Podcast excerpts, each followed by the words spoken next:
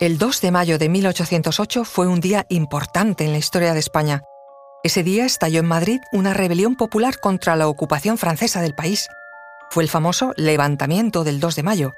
Los madrileños, liderados por hombres y mujeres de diferentes clases sociales, salieron a las calles armados con palos, piedras y algunas armas de fuego para enfrentarse a los soldados de Napoleón. El enfrentamiento fue sangriento y duró todo el día, con un gran número de muertos y heridos por ambos bandos. A pesar de que los madrileños lucharon con valentía, la superioridad militar francesa era abrumadora. Y finalmente lograron contener la rebelión. La represión fue brutal y muchos rebeldes y civiles inocentes fueron ejecutados por el ejército invasor. El levantamiento del 2 de mayo fue el inicio de la Guerra de la Independencia Española, una larga y sangrienta lucha de los españoles contra la ocupación francesa que duró hasta 1814. Este evento es muy importante en la historia de España y es recordado cada año con la celebración del Día de la Comunidad de Madrid. Descubrimos los enigmas ancestrales en torno a la muerte, las escenas de los crímenes, sacrificios y suicidios que se cometieron en la antigüedad y que gracias a un proceso de momificación nos han llegado hasta el presente. Arqueología de la muerte, estreno el 18 de marzo en el canal National Geographic. Soy Luis Quevedo, divulgador científico. Y yo soy María José Rubio, historiadora y escritora. Y esto es Despierta tu curiosidad, un podcast diario sobre historias insólitas de National Geographic. Y recuerda, más curiosidades en el canal de National Geographic y en Disney Plus. Los sucesos del 2 de mayo tuvieron su antecedente en lo ocurrido dos meses antes en el conocido como Motín de Aranjuez, que iba a poner fin al reinado de Carlos IV. El motín comenzó el 17 de marzo de 1808. Ese día, el pueblo de Aranjuez, junto a un grupo de aristócratas y militares, liderados por el duque de Teba, alias Tío Pedro, se rebelaron contra el mal gobierno de Carlos IV y la influencia de su valido Manuel de Godoy. Pretendían colocar en el trono al entonces príncipe heredero, el futuro rey Fernando VII.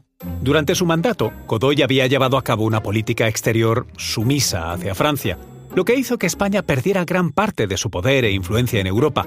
Además, su gestión interna fue muy criticada debido a su corrupción, nepotismo y despilfarro.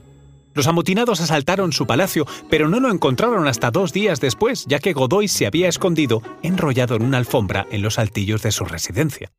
Lo sacaron medio asfixiado, pero con vida. Y fue llevado a golpes hasta el cuartel de la Guardia de Corps, controlado por los partidarios del príncipe Fernando.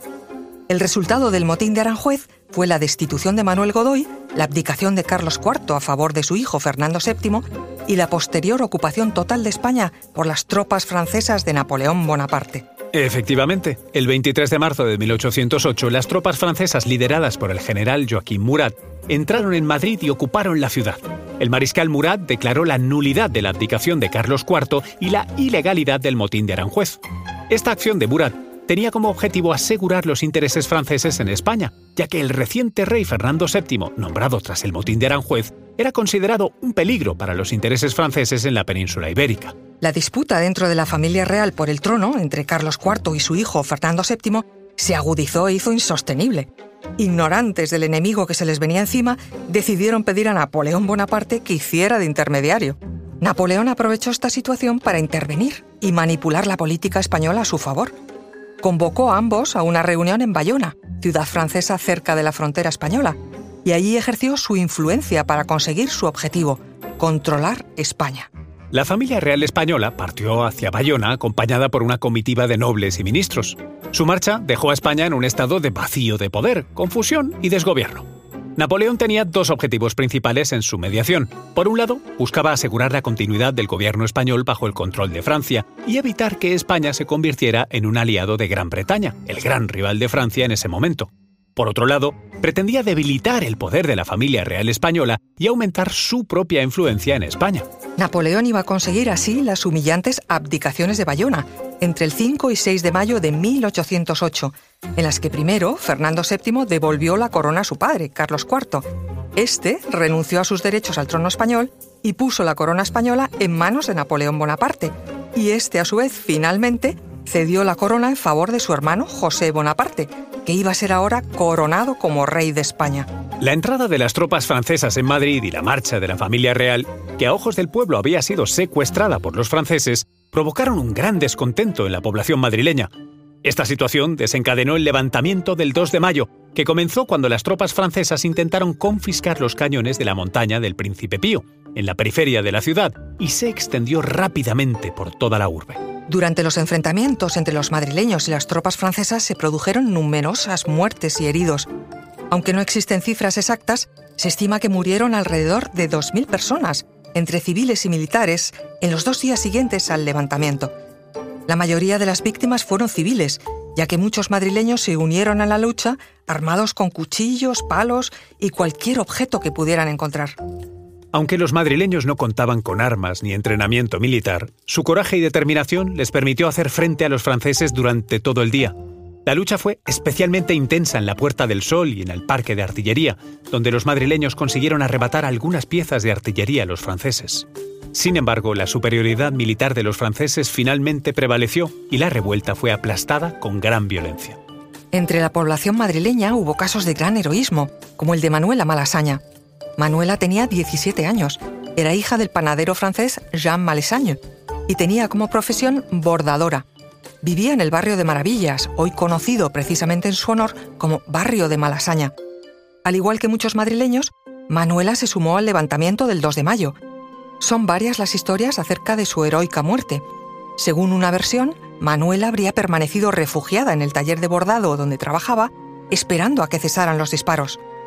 Pero al regresar a casa y cruzarse con una patrulla de soldados franceses, estos habrían intentado abusar de ella mientras la registraban, y para defenderse, habría usado las tijeras propias de su profesión que en este momento portaba.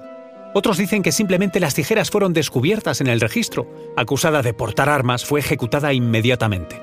Según esta versión, Manuel habría muerto después de las 6 de la tarde en el sitio de la actual plaza del 2 de mayo. Su cuerpo fue registrado con el número 74 en la relación de 409 víctimas de aquella jornada. Manuela debía ser famosa en su barrio por su juventud y simpatía, y el hecho de morir tan joven y entregando su vida a la causa de la libertad hizo que se creara en torno a su memoria una gran leyenda de heroína. El levantamiento del 2 de mayo de 1808 se convirtió en un símbolo de la resistencia contra la ocupación francesa y marcó el inicio de la Guerra de Independencia Española. La brutal represión por parte de las tropas francesas y el elevado número de víctimas contribuyeron a aumentar el descontento de la población española, ahora unida ante la invasión extranjera.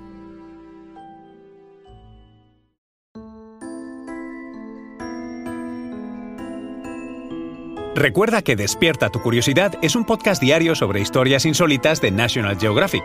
Disfruta de más curiosidades en el canal de National Geographic y en Disney Plus. No olvides suscribirte al podcast y darle al like si has disfrutado con nuestras historias.